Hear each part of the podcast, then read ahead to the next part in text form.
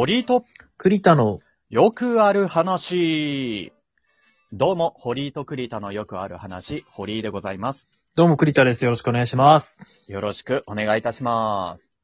職場の同僚にですね、はい珍しくアニメの話が、あのー同行の死がおりましてですね。ああ、珍しいんだ。なんかこの時代そんな人ばっかりかと思ってましたけど。うん。結構ね、いや、年上の人が多い職場ああ、なるほどね。で、年が近い、で、かつ異性、あの、女性っていうこともあってね、あのー話し合うものあるかなって思ったら、その子がね、あの、アニメをよく見る子であって、ほうほう。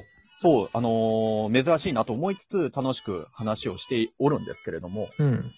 その子ね、年下で、で、あのーこういうアニメが面白かったですよっていう感じで結構すおすすめをしてくれる子なのね。うん。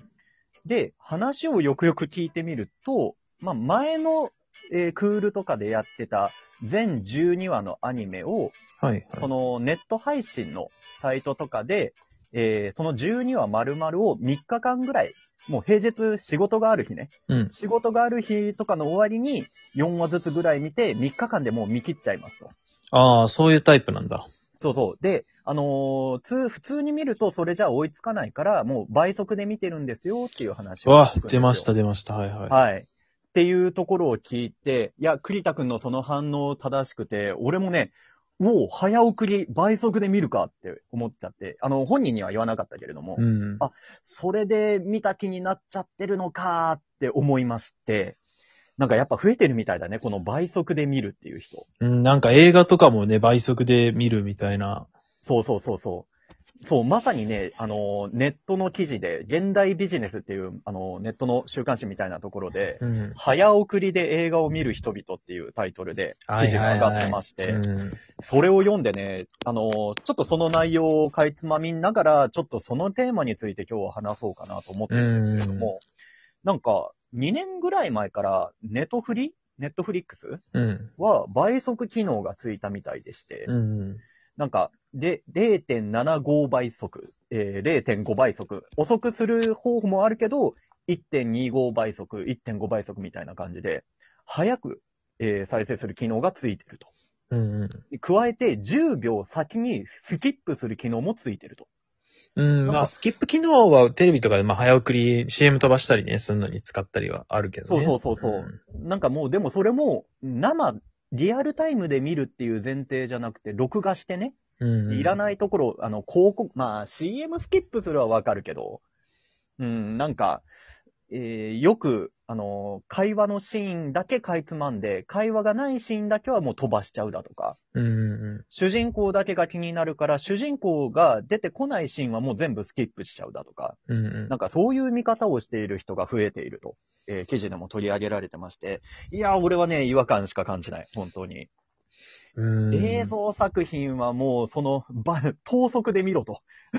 作り手が作ったもう速度で見ろと思うんだけどね。まあそう、そういうなんだろう、なんか、作ってる側もさ、ね、その秒数で表現することに意味があってやってるわけじゃないですか。そうなんです、そうなんです。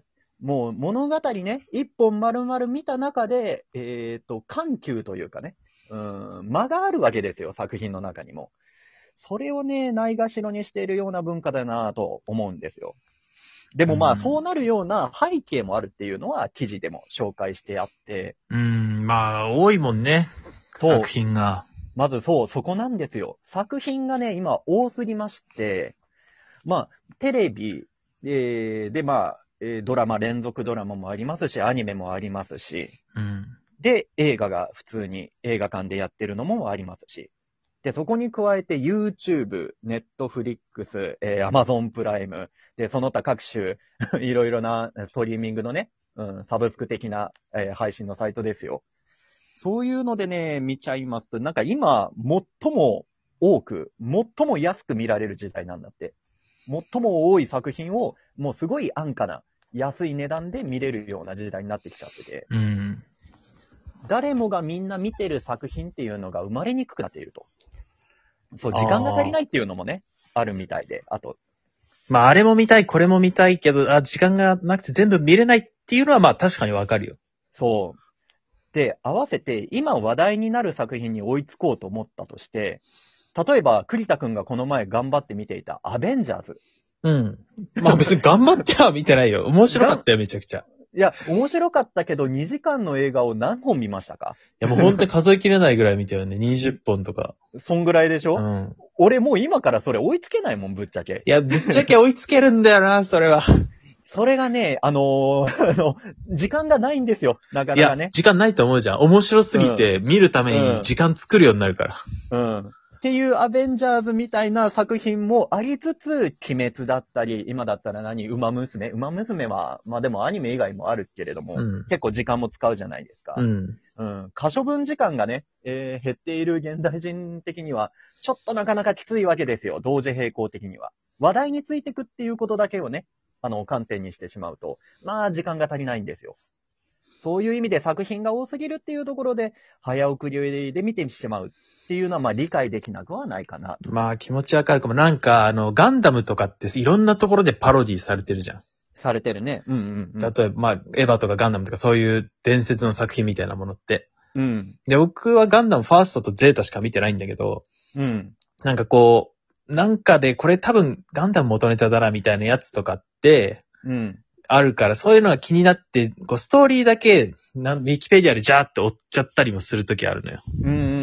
そうなのよ、そうなのよ。まあ、それちょっと近いよね。本当は見たいんだけど。そうそうそう。本当に元ネタのやつをね、そこに至るまでの過程も合わせて楽しみたいんだけれどもそ。う。なんか必修みたいなものあるじゃん。あるね、あるね、今ね。やっぱりでもそういうのは、まずそもそも作り手の人たちが、それをちゃんと見てきた上でパロディをしてるっていうところがあるから、うん、同じマインドで見るとしては、見ると思えば、やっぱり見た方がいいんだろうけどね。原点のものをうんち。ゃんとそう、そうなんだよね。っていうところはあるんだけれども、あとね、記事で紹介されてたのが、コスパがいいっていう表現をされてて、うん。そう、なんか、あの、今の時代、一発当てたいとか、あの、最速で何かに詳しくなりたいと。あんまり時間かけてないけど、周りからすごいって言われるような深い知識、オタク的な感じのポジションみたいなのに最速で立ちたいって思う人が多いらしくて。ほそういう意味では、あのーたくさんのコンテンツ作品じゃなくてコンテンツとして、えたくさん見てないと詳しく話せないじゃん。う。うん、そまあ。のたくさんのものを、あの、し仕事的に、効率よく消費していくっていう観点だと、えー早送りで映画をとか動画を見てしまうっていうところがあるらしくて、それも確かになと思ったんですよ。うーん。つまり、たくさんの数を知りたい。そう、作品を味わうんじゃなくて、その作品みたいなものをいっぱい知ってるよっていうのを最速、単速で、えー知りたいと。まあ、知識としてってことね。そうそうそうそうそう。うん。だから、もう映画も見ずに、ウィキペディア見ただけで語っちゃうみたいなね。っていうのもあったりするわけですよ。あの、倍速で見て、えー見て、わかんなかったところをウィキペディアで補足して詳しくなった気になるみたいなね。あっていうところで、コスパの観点で倍速で見る人がいると。っていうところがあるのと、あと、会話のシーン以外をスキップしてしまう人がいるっていう、あの、説明の中で、えーセリフでね、えー要は、文字情報として、あの、状況を説明する作品が今増えてるらしいのよ。あ。ああ、それはあるかもな。なんか、最近の若い人、そうじゃないと読めなくなってんだよ。